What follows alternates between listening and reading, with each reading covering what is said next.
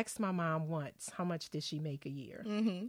Of course, this was in the 80s, Mhm. right? 90s, 80s. She said 50,000. And so I had to make a decision. Is my goal to be better than my parents Mm. or is my goal to be the best that I can be? And that might mean, you know, 100. Yeah.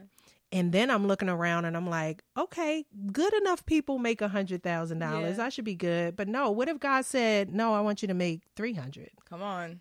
What if God's like, I want to put you in a position where you're making 500? Yeah. I want to put you in a position where you're a millionaire. Then we're like, well, nobody around me has done that. Yeah.